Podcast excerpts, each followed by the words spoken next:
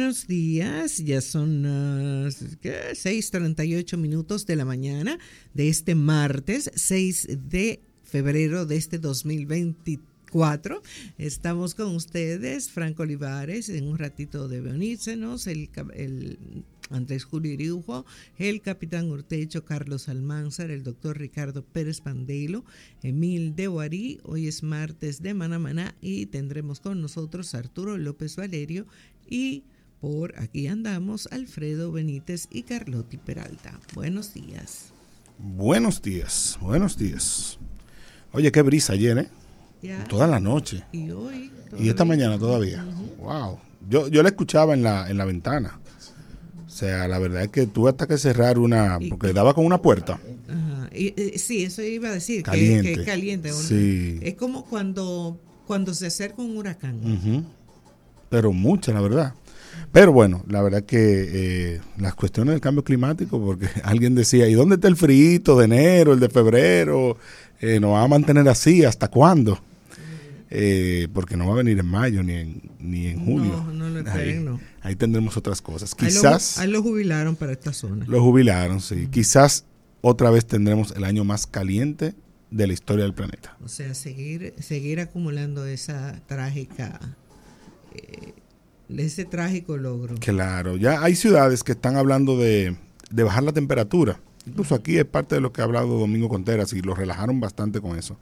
Pero eh, Medellín, por ejemplo, lo logró. Hizo corredores verdes con árboles, porque la solución al cambio climático la tenemos en la mano, claro. que es sembrar más árboles. Y la voluntad. Claro, y, y cuidar lo, lo, que tenemos, cuidar la, los recursos naturales. O sea, la, la, naturaleza ya nos dio una solución.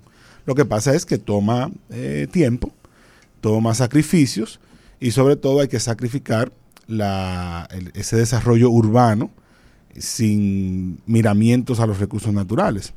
Pero hay que hacerlo y Medellín, como decía, eh, logró bajar ese 2% de la, de la temperatura precisamente con, esa, con esas medidas de hacer corredores verdes, sembrar más árboles, cuidar el agua, eh, quitar algunos, ¿verdad? Tener menos, menos asfalto. Y también creo que el tema de pintar los techos de una forma que, refleje el sol. Pero bueno, eso ya es otra discusión urbana que quizá en algún momento traerá algún, algún experto que hable sobre eso. No quiero dejar de iniciar el día sin hablar del tema de el sistema penitenciario porque tú decías, Carlotti, en el boletín de noticias, ese tema de la, las personas que apresaron en la cárcel de la Victoria con aquel centro de internet. Claro, o sea, el de pro, internet, no, una, una, una, central. Una central con satélite, eh, teléfonos satelitales. Sí, tenían ahí Starlink, tenían... Parece que el mayor proveedor de internet de la Victoria es la cárcel de la Victoria, uh -huh. no es ninguna de las telefónicas, porque incautaron como 20... Eh, antenas de Starlink, que es la, la, empresa de Elon Musk, que está aquí presente en el país, y eh, bueno, toda una red de equipos y de conexiones y de repetidoras y demás, que no es la primera vez que se habla de eso. Uh -huh. Desde hace dos o tres años se viene diciendo que ahí funciona un, un centro de, de distribución sí, de Internet claro. y que obviamente también sirve para todo tipo de fechorías. Uh -huh. eh, de y esas que incautaron deben ser las que dejaron ahí para que vieran que habían, se llevaran esa y entonces y sacar otras. las nuevas. Claro, sacan, compraron eh, nuevas. no, no, para, eh, no es por angelitos que están ahí. Claro, y además hay mucho contubernio, hay mucho... Eh, yo recuerdo que Roberto Santana, cuando estaba dirigiendo la reforma penitenciaria, denunció una cantidad enorme de dinero que, según él, recibía el que estaba a cargo de cuidar que los presos no hicieran eh, vagabunderías en la, en la cárcel y él recibía mucho dinero, o sea que es un gran negocio. Y por eso nosotros hemos hablado muchas veces del tema de la penitenciaría de las Parras, que es la nueva victoria. Otra vez está en la palestra el tema, desde hace unas semanas, ha estado en varias ocasiones desde que se paralizó la obra, porque el Estado hizo una enorme inversión ahí, sabemos que estaba, eh, era parte de uno de los casos de, de, persecución de la corrupción, pero vaya, o sea, la inversión está hecha, nada más falta terminarla, la cárcel de la Victoria hay que destruirla, no hay razón para que sigamos teniendo ese adefesio, ese, ese monumento al, al, a todos los crímenes que en este país debemos condenar. Y la solución está ahí. Y lo hemos dicho en otras ocasiones. Bueno, que se continúe con el caso, la investigación y lo que sea, pero que tanto la Procuraduría General de la República como el Ministerio, como el Ministerio de la Vivienda terminen esa obra para comenzar a trasladar los presos de la Victoria a las Parras, que sería, ¿verdad?, la nueva Victoria. Entonces, ayer, el ministro Carlos Bonilla, ministro de Vivienda y Edificaciones, estuvo visitando finalmente las áreas de la cárcel de las Parras y dejando instalados los equipos que van a terminar el, proyecto.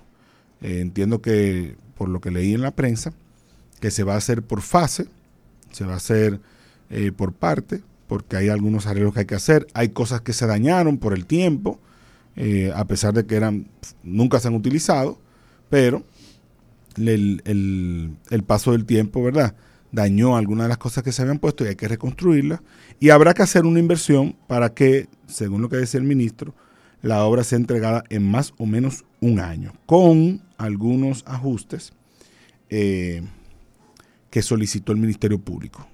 Ministerio Público hizo una evaluación y dijo, bueno, aquí habría que ajustar esto, aquello, lo otro. No es que el diseño anterior estaba mal, sino que hay algunas cosas que quizás entienden que funcionarían mejor.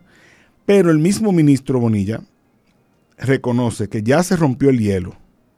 Nosotros no nos vamos de aquí hasta que en más o menos un año podamos entregar una parte de este centro de correccional. Ya está dando por un hecho la reelección, pero ese otro es otra discusión, ¿verdad?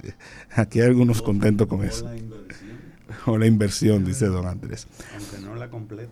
Pero bueno, la cuestión es que él reconoce que había, que estaba frisado el tema y muchos, no solamente aquí, también eh, varios periódicos, editoriales y demás, habían reclamado que se continuara la obra por la necesidad que hay de ella.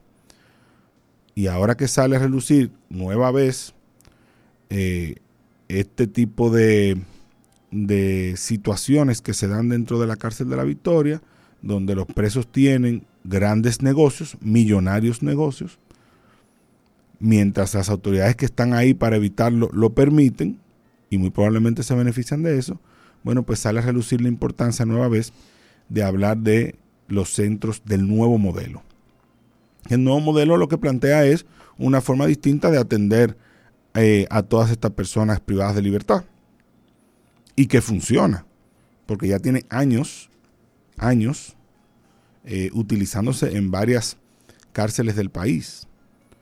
Los agentes penitenciarios están formados de otra manera, están, tienen mejores condiciones de vida, de salario, tienen, eh, salen de una escuela nacional penitenciaria donde aprenden lo que tienen que hacer en esta intervención. Los reclusos están sometidos a programas para su reinserción en algún momento de la sociedad, porque la República Dominicana, al contrario de otros países, no tiene cadena perpetua. Ni, ni a mi juicio deberíamos tenerla, porque sería gastar una enorme cantidad de dinero en eso.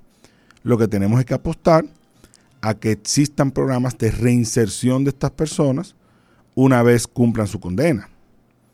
Y para eso tienen que formarse, algunos de ellos no son ni siquiera bachilleres, hay que eh, mantenerlos en el sistema de educación público dentro de la cárcel, desde la misma cárcel, no es que salgan de la cárcel, tienen también que aprender algún oficio, tienen que vincularse a su familia, se hacen, se, implementan estrategias para que la familia también eh, sirva de red de apoyo para que se, se disminuya lo más posible el riesgo de que una vez salgan de la cárcel vuelvan a cometer delitos.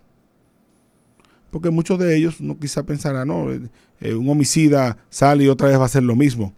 Bueno, hay que mitigar el riesgo lo más posible de que eso suceda, pero además hay personas que están ahí por otro tipo de delitos y reconocen incluso que cometieron errores y que pueden subsanarlos de alguna manera luego de cumplir su condena, obviamente. Luego de pagar a la sociedad el daño que realizaron.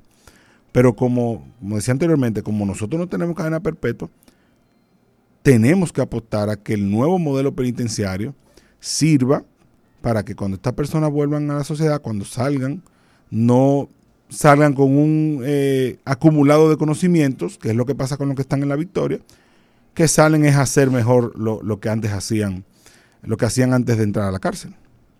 Incluso aprenden nuevos oficios, pero no, no oficios eh, positivos, sino que aprenden a, a, delinquir en otras áreas. Estafas, es una maestría que hacen, un doctorado algunos.